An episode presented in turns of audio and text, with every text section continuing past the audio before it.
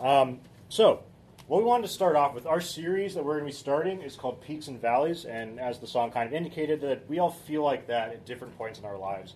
That we're going through, through things that are very difficult, and there are other moments where we feel like we're on top of the world. And we see this in no better place than through the life of a prophet named Elijah. And so, to start off today, we are going to do some background to where we get to Elijah and the context in which he is living. So, in order to do that, we have to go back a little ways to fully understand the picture that he is walking into. So, we are going to. I'm going to put some verses up there. You don't need to be you know, savagely flipping through the Bible trying to catch up to everything I'm saying, because uh, we're kind of doing a crash course in the history of the Hebrews. So, to start off with, the, God's people, the Hebrews, um, they get out of Egypt. Moses leads them out of slavery. They get to the promised land. And by the end of the book of Joshua, that's where we find them. And we're going to pick up in the next section, which is Judges. So they finally got to this place. God has been leading them. Uh, as the prophet Jeremiah says, he led them like a bride through the desert to get to this place, um, depending on God all the way. And they finally get to this good place where the land is easy and they lose sight of who God is almost immediately. So in Judges chapter 2, right, we, we got to the promised land at the end of Joshua, two chapters into Judges, and it says this in verse 11. And the people of Israel did what was evil in the sight of the Lord and served the Baals or the Baals. And they abandoned the Lord, the God of their fathers, who had brought them out of the land of Egypt. They went after other gods from among the gods of the peoples who were around them and bowed down to them. And they provoked the Lord to anger. So what we're going to see in the next couple books is that God brings discipline. Like they made this promise to follow after him and to depend on him. He, they've learned all these lessons being in the desert. And then when life gets good, they forget about who he is and seek after other things. And so the next couple books through 1st and 2nd Samuel and the Kings is about God bringing discipline, but also protecting his people through servants that are brought up and given his power and authority. And so one of the ways that happens is in First and Second Samuel. Uh, it shows the rise of the kings. So before this, it was God uh, empowering a leader to guide them through these different situations in the desert. Um, and we see different judges brought out through this period as well, people given God's authority and power, and one might even argue his Holy Spirit as well. Um, but by the time we get to 1 Samuel, they want a king because that's what's popular. Everybody else has a king, so we also want a king. And this verse in 1 Samuel chapter 8 uh, really just shows God's heart breaking over this, that they miss what he's after. Right? He's led them through the desert by his word. They've trusted him through all these places. He's raised up specific people to show them who he is. And yet their response is this that they want a king. And so, and the Lord says in 1 Samuel chapter 8, the Lord said to Samuel, Obey the voice of the people and all that they say to you, for they have not rejected you, they've rejected me from being king over them. I can just hear the heartbreak in God's voice here that they have picked what was popular instead of him. And so, this lack of dependence on God continues through these kings. It starts off okay because God has raised up these people and they are on the side of the Lord. You start off with Saul uh, who is from the least of the clans. Right, God's picture of uh, favoring uh, weaker vessels so that he can have the glory. But even Saul falls apart. And then you get David, who is a man after God's own heart. Um, but he eventually will fall as well into sin. Um, so the book of Second Samuel ends with David beginning to make those compromises and doubting God. We get the story of Bathsheba um, and other events that kind of show the weakness of David. And by the time we get to First Kings, it's the end of David's reign. We see some of the consequences of his sin coming about through his son Absalom and the other kings that are to follow. So even his son Solomon, who then takes over as king, has a moment of glory, but falls away from God as he is tempted by the things of the world through women, um, especially. So uh, at this point, we then divide the kingdom. Uh, the northern part of Israel separates from the southern part of Judah under two kings, Jeroboam and Rehoboam, uh, and now they're even more divided, literally instead of just figuratively. And so we see this corruption of the kings, and the, the story of First Kings leading up to Elijah is a story of the really this phrase, they did evil in the sight of the Lord, or they did what was right in the eyes of the Lord. And it's a lot more that did evil in the sight of the Lord than those that did right. So the, the top part, the northern kingdom of Israel, lasts around 200 years with 19 different kings, all of whom have this phrase, they did evil in the sight of the Lord. Judah gets to last a little bit longer, about 350 years, because they have a mixture of good and bad kings. And I think there's a you know correlation there. You get uh, these phrases with these kings are not very long, so it'll say the name of them. They lasted this, they reigned this many years. They did evil in the sight of the Lord, and then just move on to the next one. But what we see is the good kings, people like Hezekiah and Josiah, they get two chapters in First Kings each, because God or because the uh, the writer wants to explain how good they are. Look at all these things they did. They served the Lord. This is how God was faithful. So they get a little more time in the chapter. So that's leading up to where we are. So now we're at First Kings. So I want to go into this book specifically of the background of what we're going to be talking about. The interesting thing to me, anyway, about First Kings is it's not a history book, but it seems that way. So the reason I say that is who the author is. The author, they believe, is Jeremiah. Who is Jeremiah? He was a prophet, right? He's not a historian. Um, there are plenty of historians from the time who will write about events that are, happen in First Kings, but Jeremiah is not. He is a prophet, right? So it's not meant to be a history book. Um, in fact, he even often references throughout First Kings. He'll talk about a guy, and then he'll say things like, uh,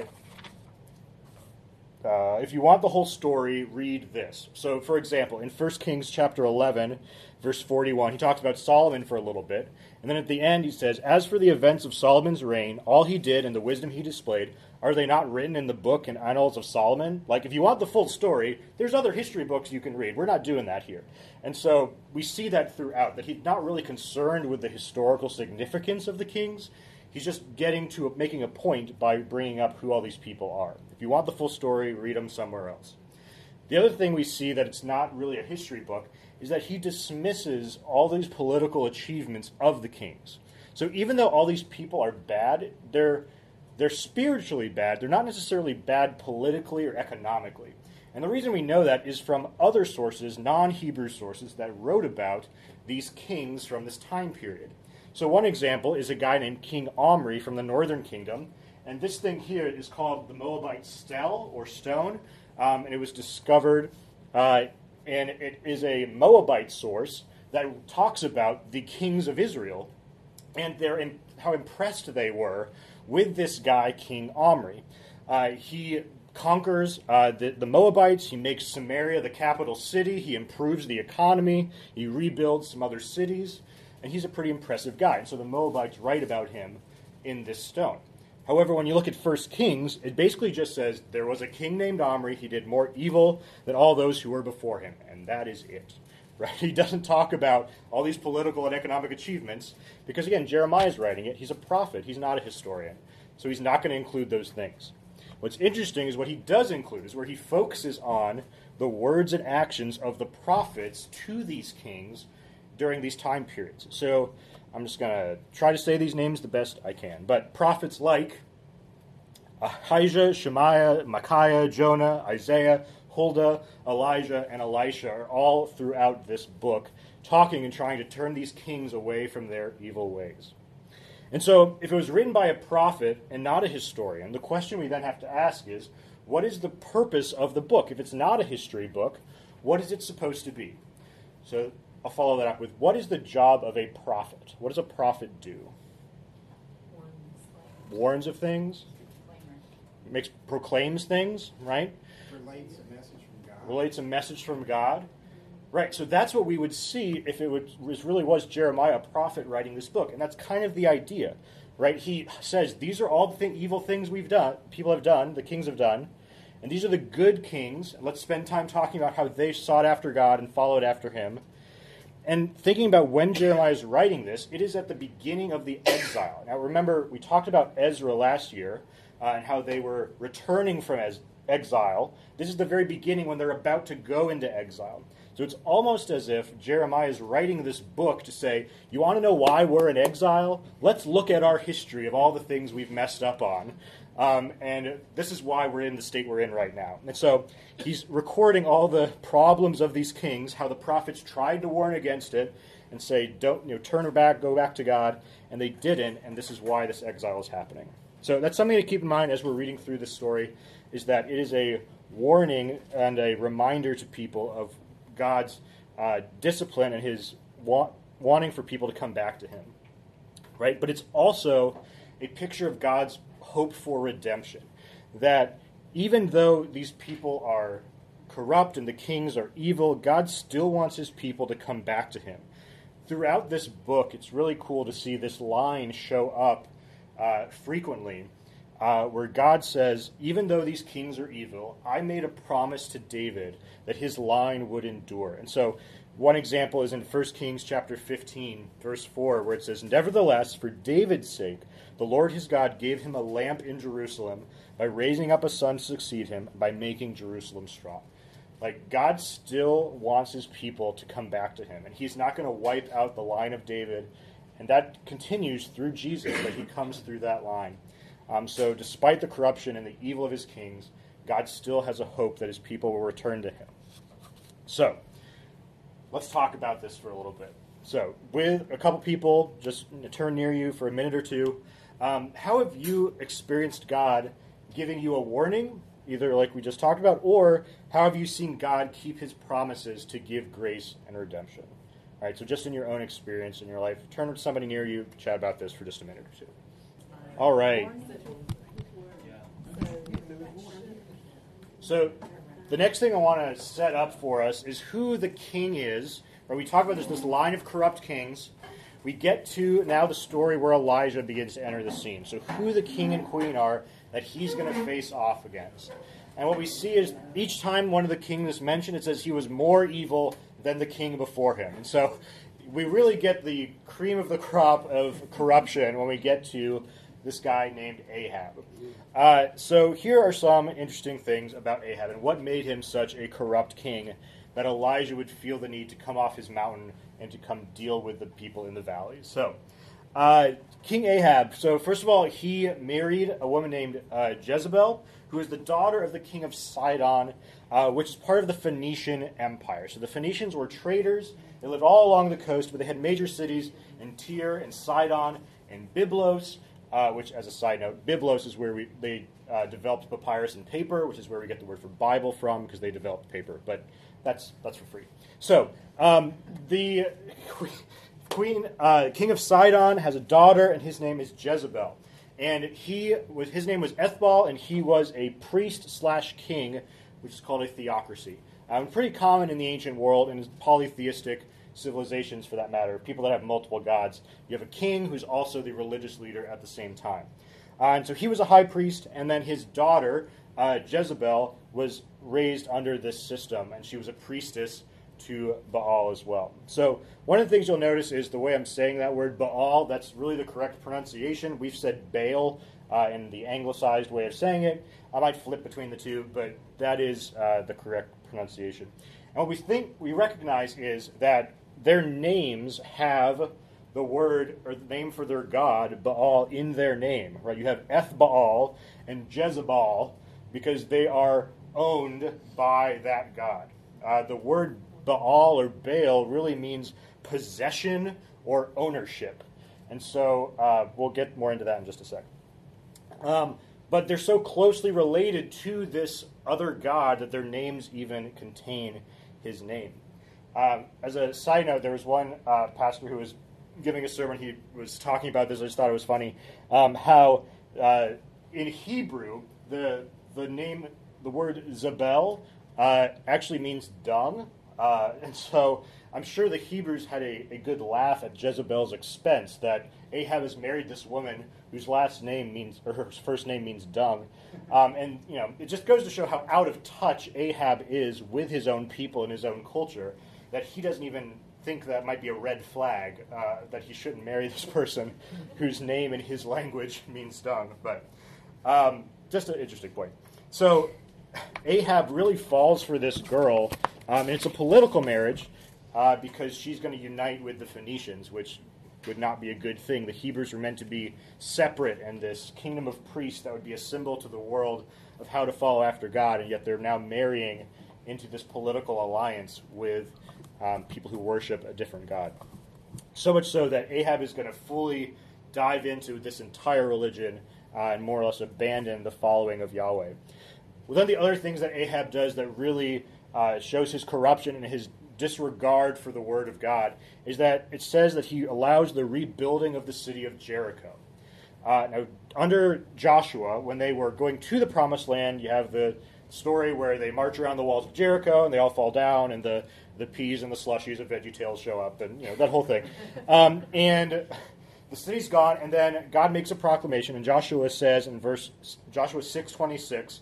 Joshua laid an oath on them at that time, saying, Cursed before the Lord be the man who rises up and rebuilds the city Jericho. At the cost of his firstborn shall he lay its foundation, the cost of his youngest shall he set of its gates. And Ahab said, I don't care about that. I'm going to rebuild Jericho. And just open rebellion to the word of God.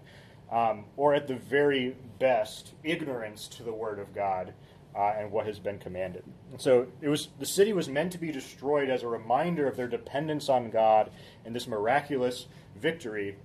And so it wasn't to be rebuilt as a reminder of that. And Jericho said, "No." And uh, Ahab said, "No, I care more about the economic and political value of this city than what God has said." So that's another problem with Ahab's corruption.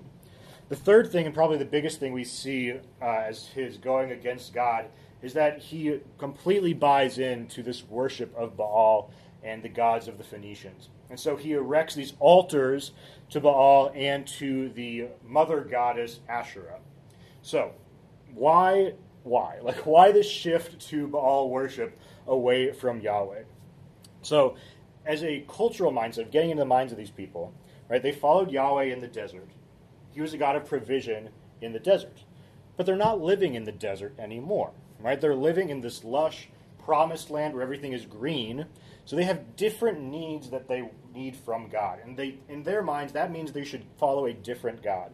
And Baal is a weather god who's going to bring uh, fertility in the ground, in the crops, in agriculture. And as they shift away from following in the desert and being herders and shepherds and go toward being farmers, they start to lose this identity of relying on God for everything because it's so easy. Things just grow up out of the ground. We only need a very specific God for a very specific thing. And so they start to fall away from Him. So I mentioned before that the name Baal means master or possessor. And so when it's in Jezebel's name, it's who is the owner of Jezebel, or Baal is of the owner of Baal. And so you really see why God would hate Baal or this idea of following after him. Right? These people who were his people, his segulah, his treasured possession, have now decided no, somebody else owns us. We are the possession of someone else. And so they trade their identity completely as no longer the people of Yahweh, this kingdom of priests, but of the people of Baal and the um, followers of this God that owns them. It's also maybe on a more emotional level, uh, hurtful because the word Baal is also used as a word for husband, uh, often in the, the Phoenician language.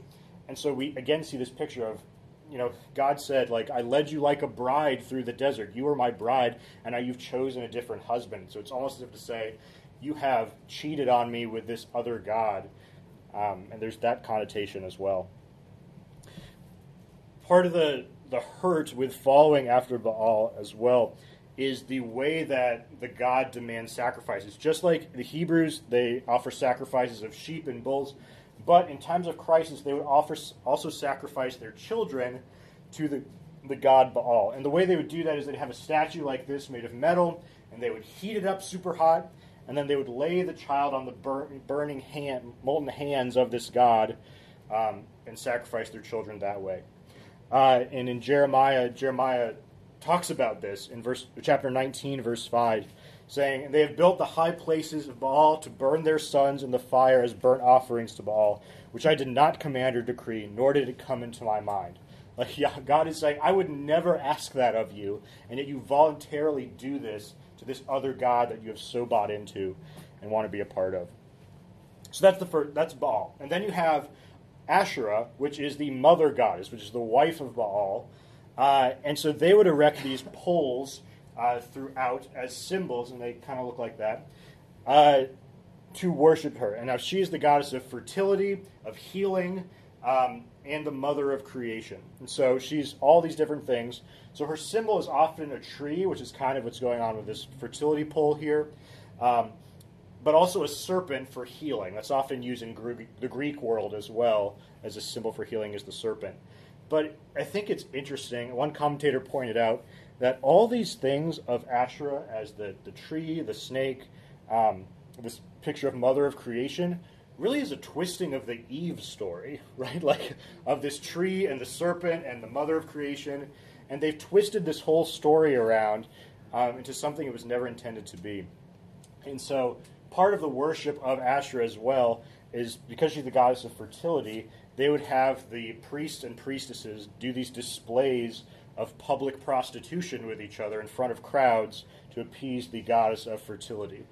Um, and so this seems like a dramatic shift from what Yahweh was asking of them to do, um, and also a lot more work. But um, uh, from what Yahweh was asking them to do, they have gone way off the deep end. We're into child sacrifice and public prostitution. Um, but I think it's important to note that this isn't an all at once thing, that it is a slow fade of compromises they have made along the way. Right? It started with we are not in the desert anymore.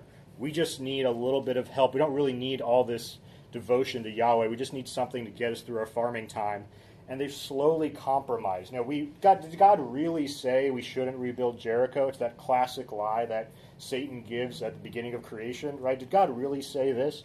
And they compromise and they build the city of Jericho. Did God really say, You shall have no other gods before me? And they, they start to compromise. And it's a slow fade, right? And so we have to ask ourselves do we really trust God to provide everything? Or do we go to what's popular? Do we give in to the things that culture says this is what's really going to solve your problem? So I want us to talk for a little bit about this question. What are the things in culture that we use a value as a replacement for God? That we say, no, that's really what I need, not Yahweh Himself. So chat about that for just a couple minutes. All right, so I have one last thing that I want to share. Um, just to kind of whet your appetite for something, uh, we're going to go into more detail throughout as we talk about this. Um, and I just think it's an interesting connection, and just to be mindful of it as we talk about Elijah, is that Elijah is often compared to John the Baptist in the New Testament. And so as we read through the life of Elijah and see these moments, I want us to be looking for that connection because it makes it so much richer and so much cooler that God is the writer of this full story of the Old Testament and New Testament together and the connections that are made.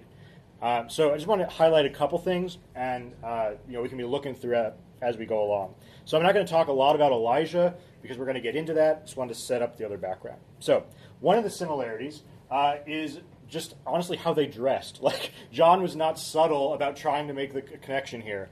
Uh, so in uh, 2 Kings 1 through 8, it describes Elijah that he wore a garment of hair with a belt of leather about his waist. But in Matthew, when it describes John, it says he wore a garment of camel's hair and a leather girdle about his waist, and his food was locust and wild honey. Like you get this picture of this wild mountain man visage. And that's the same thing we see between Elijah and John the Baptist. Probably the cooler connection is this next slide.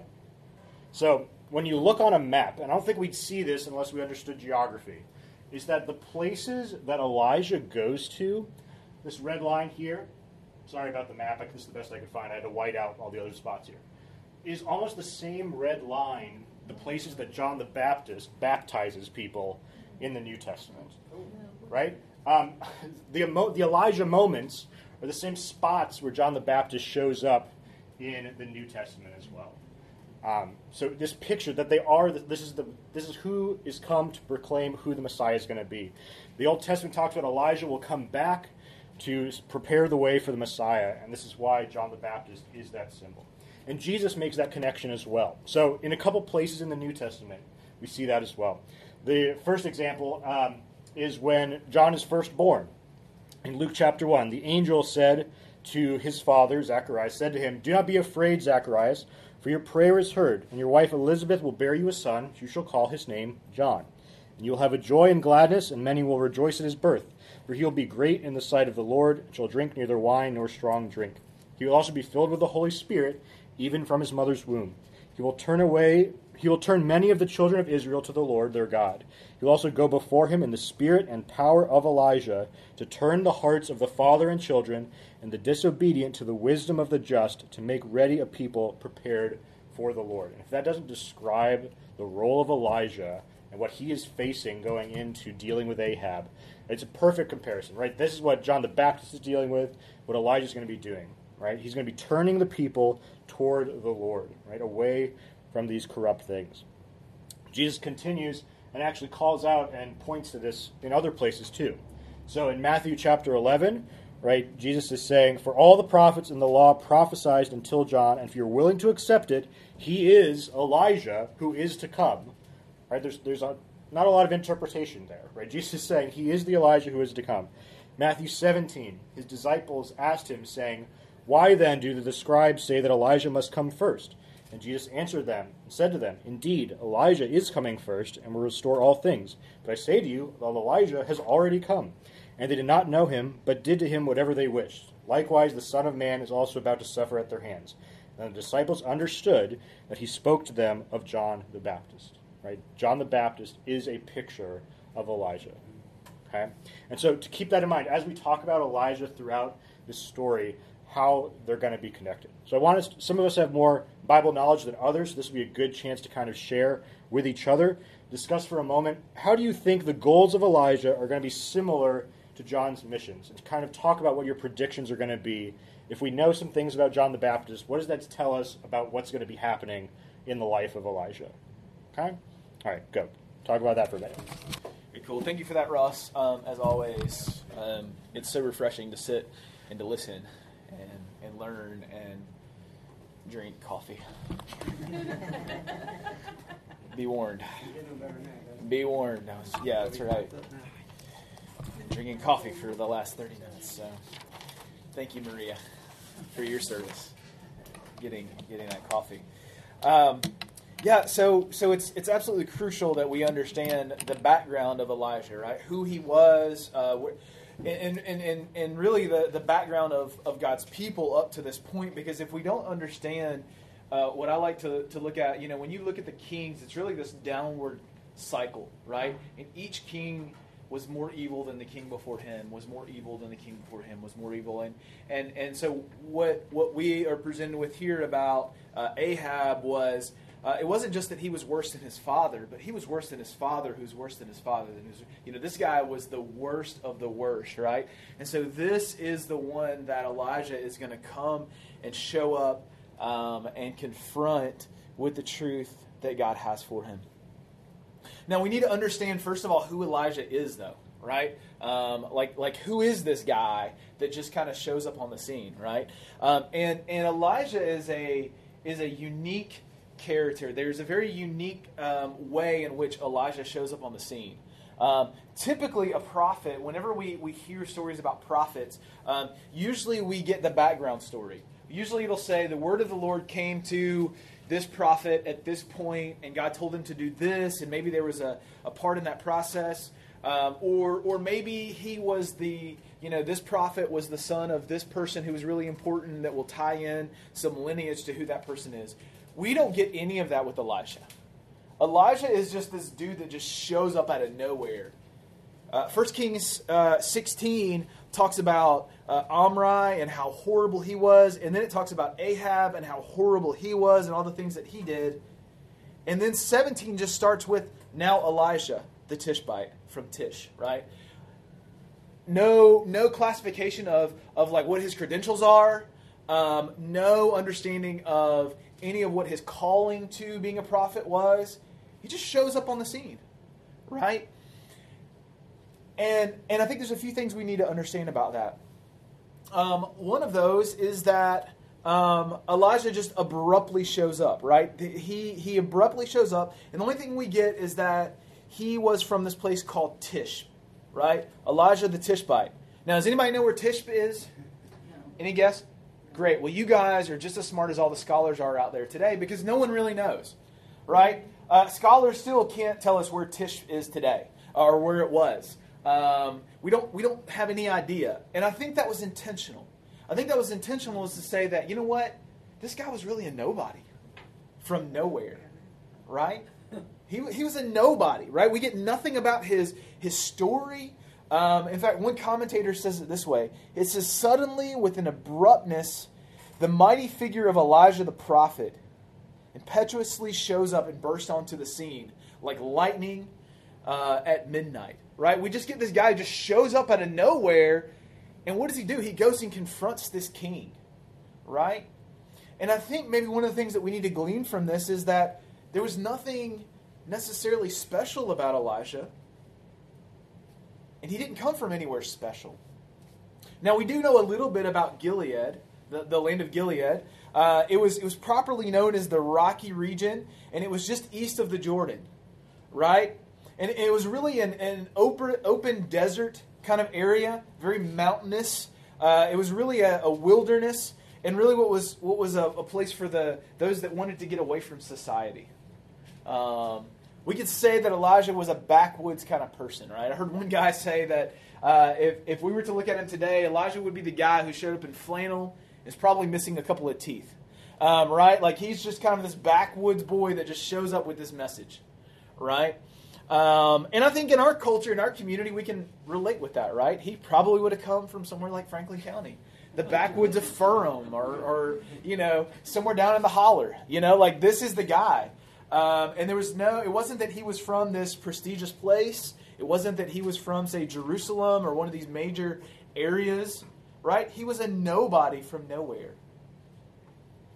And yet, I think there's a lot that to be said about that. I think there's a lot to be said to say that, you know what? in God and His sovereign plan of who He chooses to use and how He chooses to use them, God tends to pick the nobodies from nowhere, doesn't He? Mean, we were talking about this in our life group this week. But if you look at the significant characters in the story of the Bible, and you trace back their life before God used them in powerful ways, most of them were nobodies from nowhere, right? As we as we think through that, and I think this is just a another picture of God using a nobody from nowhere to do something incredible um, to do something incredible. In fact, um, it, Paul, writing in 1 Corinthians, uh, verse 26, he says this, and I think this is, this is important. He says, For consider your calling, brothers. Not many of you were wise according to worldly standards. Not many of you were powerful. Not many of you were of noble birth, but God. Right? Let's just stop right there. Right? It's not about you. It's about what God's going to do through you and in you right? And I think that's a message of, of what we hear. It's not that Elijah had this pedigree or that he was this important, significant person, but the significance was that, but God was going to use him. But God chose to use what is weak in this world to shame the strong. God chose what is low and despised in this world, even things that are not, to bring to nothing things that are, so that no human being might boast in the presence of God.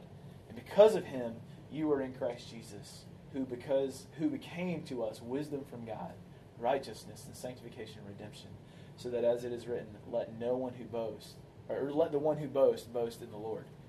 Right? I think it's that idea of that when God uses these weak vessels, right, and does something tremendous and amazing, there's no way we can give the glory to anything but, but to God, right? There's no way that we can boast in anything but what He's done. And I think we see that in Elisha. We're going to read over the next several months some incredible stories of, of some, some powerful moments that God uses in, in the life of this guy, Elisha. He's going to call fire down, he's going to bring the dead back to life, right? He's going to miraculously multiply things. But yet, at the end of the day, when we look back at Elisha and how we get nothing about who he was, all we can say is that God powerfully used that man. And wouldn't that be our, shouldn't that be our heart and our testimony as we enter into this study, right? As we enter into to understanding the life of Elisha who he was. May it be said of us in the same way that God would use us in powerful, powerful ways. And you know, I, I think that's why, of all the Old Testament prophets, I think that's why Elijah is mentioned the most. I think Elijah is the most relatable to each one of us, right? And, and, James, writing in James chapter 5, picks up on this, right? He notes, look what he says. He says, Elijah with, was a man with a nature like ours. And he prayed fervently that it may not rain. And for three years and six months, it did not rain on the earth, right? And I think that's, that's what's so captivating and why what draws us in so much to the life of Elijah is that, you know what? He's a guy just like us, right? There was nothing special about him. He had the same nature as us, the same struggles that we have. And yet God used him in so many incredible powerful ways. See, I think a lot of times uh, what we tend to do is we tend to distance ourselves from these these characters in the Bible and these and these what we would consider heroes of the faith, right? And we think in our minds like, man, I could never do that. I could never cast out a demon. I could never bring somebody back to life. I could never do this or do that. Right? And we distance ourselves. But what we see in the life of Elijah is that he's a guy, and we're going to see, he's a guy just like you and me. And God's going to use him in, in incredible, powerful ways. Now, I think also a testimony to who Elijah is, um, and, and, we will pick up on this, um, we'll probably come back to this from time to time, is just what Elijah's name meant. Right? In, in, in, in the Hebrew world, uh, we didn't just pick names because they were cute and we really liked them or, or whatever, but, but the names that, that were chosen, right, those were names that had some significance to them right? Um, there were some names that had some meaning to them. Now, I don't know about you. I don't know about like your name and, and where that name came from. If, if there was a significant family connection to that, um, I've been I've been blessed to have a very unique name, um, which over the years uh, I've come to appreciate more and more. When I was when I was younger, I was just like, and they would be like Rusan, Rustin, Justin, Russet, Roscoe. I mean, I've gotten called all of those names, right? Um, but I've come to appreciate that name, and I've come to appreciate it because in, in my family, that was two of my uh, grandparents, uh, my grandfather and my great grandfather, was part of their names put together. Um, and, and, so that's been significant for me. But, but when we look at Elisha and his life and who he was, um, we're going to see that his name was even more significant. Um, so Elisha's name, the, the, the first part of his name, the El, um, is a short, short abbreviation for God, the name Elohim right? So a lot of times they were writing, they would just write the word El. And the I um, in the Hebrew language shows possession, belonging to. And then the Jah is, is the short abbreviation for Jehovah, right? Or the, or the word Lord. So, so when you put Elijah's name together, my God is Jehovah, or my God is the Lord. And I think that's significant to understand what God's going to call Elisha to. God's going to call Elijah to go and do some things that no mere human could do. And if Elijah doesn't put his faith and his trust in God to come through, and if God doesn't come through for him in those moments, Elijah's going to be toast, right? He's not going to make it. But it's only through relying and trusting on his God, the Lord, the all powerful God, that's going to get him through his life. In fact, uh, one, one commentator said it this way He said, Appearing at the great crisis of the conflict, against the sensual and degrading Baal worship. He, Elijah, is not a teacher or a lawgiver or a herald of the Messiah, but simply a warrior of God, bearing witness for him by word and by deed, living a recluse life, um, and then suddenly emerging from it again and again to strike some special blow, right? Uh, Elijah kind of becomes this warrior prophet um, that just comes at these moments, right? Uh, as as the nation is turning away from God, um, and just comes and strikes right at the heart of this false God that they keep worshiping. Um, and God continues to use him throughout that story in powerful, powerful ways. And I think if Elijah didn't believe and didn't trust that God was going to come through, I don't think he would have done and, and, and wouldn't do the things that God has called him uh, to do and the things that we see. And so we're going to take, uh, like I said, the next couple of months, and we're going to dive deep into Elisha's story. Um, and and and one of the things that that I hope that we will understand as we're going through this is that we, just like James said, we are going to find so many areas in our life that we're going to relate to Elisha. Um, and the reason that we're calling our series Peaks and Valleys right? Is because what we're going to get as we read through the story of Elijah is we're not going to just get this cutesy story where everything turned out really well for Elisha, right? In fact, we're probably going to read more stories where Elijah was going through hard things in life than, than, these, than these great moments. Um, and, and I think what we tend to do sometimes when we jump through Scripture and, and we just kind of pick out stories, uh, really powerful stories that we like to preach on on Sunday mornings, is that we miss some of the other real stories in the lives of these of these characters. And so as we go through, we're going to be intentional not just to point out these peak moments, right, where where we all know where Elijah calls fire down, or where God, where Elijah uh, brings someone back from the dead, right. We're not going to just pick out those moments, but we're also going to pick out those moments where Elijah was depressed and he was on the run and he was asking God to end his life. Because what I know about life and what I've experienced in life is that life is full of both peaks and valleys, right? And, and I think we're going to find in, tremendous encouragement in the areas of, of not just the peaks of Elijah's life, but also in the valleys and those low things that he goes through. And I think one of the questions that we, we need to ask ourselves um, throughout our time together in this study, right, is what do we do in those peaks? What do we do in those valleys? Right? In those peaks, when everything's going great and we're on top of the world and life is working out the way that we had hoped that it works out, what do we do? Do we still look to God to provide everything? Are we still dependent on Him for everything? Or do we say, you know what, God, I'm good, right? I got it on autopilot. Things are going really good right now, so I'm just gonna I'm gonna do me right now. Um, and when I get back go, going down one of those valleys, I'm gonna I'll dial you up then, right? Then what happens when we are in those valleys, right? In those low places of life? Do we look to God and do we blame God and say, God, why would you? Right? Not forgetting the peak that He just had us on, but yet we look we're in the valleys and say, God, how dare you? Why would you not? Why would you allow this? I think what we're going to find um, is that hopefully that we'll come to understand that God is still God in both the peaks and the valleys of life, right?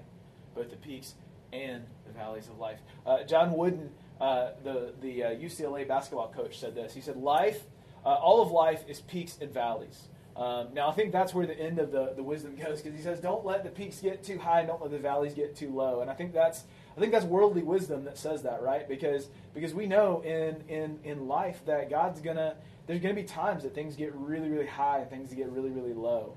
Um, but I think what, what we need to glean from this is that we're all going to experience peaks and valleys in life, right? Doesn't matter who you are, doesn't matter where you come from, doesn't matter how wealthy you are, doesn't matter how poor you are. We're all going to experience peaks and valleys in life. But yet, our perspective in those peaks and valleys is going to determine how we view our future. Um, and so, as we dive into the life of Elijah, uh, I think it's going to be encouraging. Now, let me just throw a question out to you, and, and we don't have to get into groups. I just want you guys to kind of give me your feedback. Um, do you find that it's harder to run to God in those peak moments or those valley moments? What would you say, like in your life experience? Peace. Peace. Everybody's there, right? Which is crazy, right? It's harder to run to God when those peak moments. Why? I'm not focused on God then. Right. What happens in the valleys? What happens when we hit rock bottom? We have nothing else. Right. We there's no doubt we need help. We come to the end of ourselves and we need help. And so, what I would encourage us to do um, as we study through this this this go round, um, even in those peak moments of Elijah's life, right, for us to lean in and glean, even when God calls down fire, God does these incredible things, to look at how Elisha responds in those moments. And we're going to see that he responds with dependency and gratitude, even in the midst of those peak moments. Um, I think all of us probably would say, you know, those valley moments are really easy. Uh, not easy, because we, we do wrestle and we do question, but it's easier to, to see our need for God in those moments. Um, and so for us, I would just encourage us to glean from the life of Elijah in those peaks and valleys. And so our bedrock principle, as we go throughout this, this time together, um, kind of the lens through which we're going to look at uh, these peaks and valleys in the life of Elijah, is the fact that, you know what? We're gonna just like Elijah, we're gonna have peaks and we're gonna have valleys, but yet in the midst of all of those, God is still God, right? And I want us to ask that question as we enter into each one of those stories: Is God still God? When I'm on top of the world and things are going wonderful and great, and I have everything that I want, is God still God? Am I still thanking Him and grateful for what He's doing? When I'm in that valley, and it looks bleak, and I don't see much hope, do I still trust that God is still God? Both of those. So that's our that's my my hope as we enter into looking at the life of Elisha. And then finally, and this is something that we always want to be able to do, So we always want to point people to Christ. Doesn't matter if we're in the Old Testament, the New Testament, wherever, right? And so as we as we look at the life of Elisha, and we look at all the incredible things that we, he did, right? I think we also need to be aware that Elisha is still pointing us, just like John the Baptist was, is still pointing us to a need for something greater, right? Um, and so as we go through this time in the life of Elijah and see all that he does, um, and, and we go through the peaks and valleys of life, right? For each one of us to realize that the foundation, right? The thing that we need more than just the answer to that circumstance, the more thing that we need more than just uh, God to provide for us, right? We're going to see stories uh, coming up next week where, where Elisha is literally in the wilderness and God sends birds to provide food for him, right? But for each one of us in our life, the thing there's one thing that we need, even more than food and water, we still need a Savior. Right? And I think I think we missed the whole point of what Elijah was doing. I think we missed the whole point of, of even the story in the Old Testament if we don't understand that at the at the end of the day, the greatest thing that the human heart needs is a Savior. And so as we enter into this, I would just encourage you, like, like if, if you're not in that place, um, if you've never taken that step of putting your faith and trust in Jesus, like that's the first step, right? Uh, that's the first step is, is, is in order to go through these peaks and valleys of life, is to have that relationship with Jesus, right? That's the difference maker for us. Um, you know, we're all going to go through hard, hard things in life. We're all going to go through peaks and valleys in life. Um, but being able to, to go through those and, and having a relationship with your Savior makes all the difference. And I think I think we would we would miss uh, the whole point if we didn't point that out in the very beginning. And so uh, today, what I want us to do is we're gonna we're gonna wrap up. We're gonna sing a song uh, to close us out. We're gonna sing a song, uh, "Oceans," which I feel like is just uh, incredible uh, words put to music for for this experience of trusting God. And am I going to trust God when things get rough and when I don't understand uh, the journey I'm on in life? Um, and I would just encourage you if if you've never taken that step of putting your faith and trust in Jesus Christ, like please come talk to me.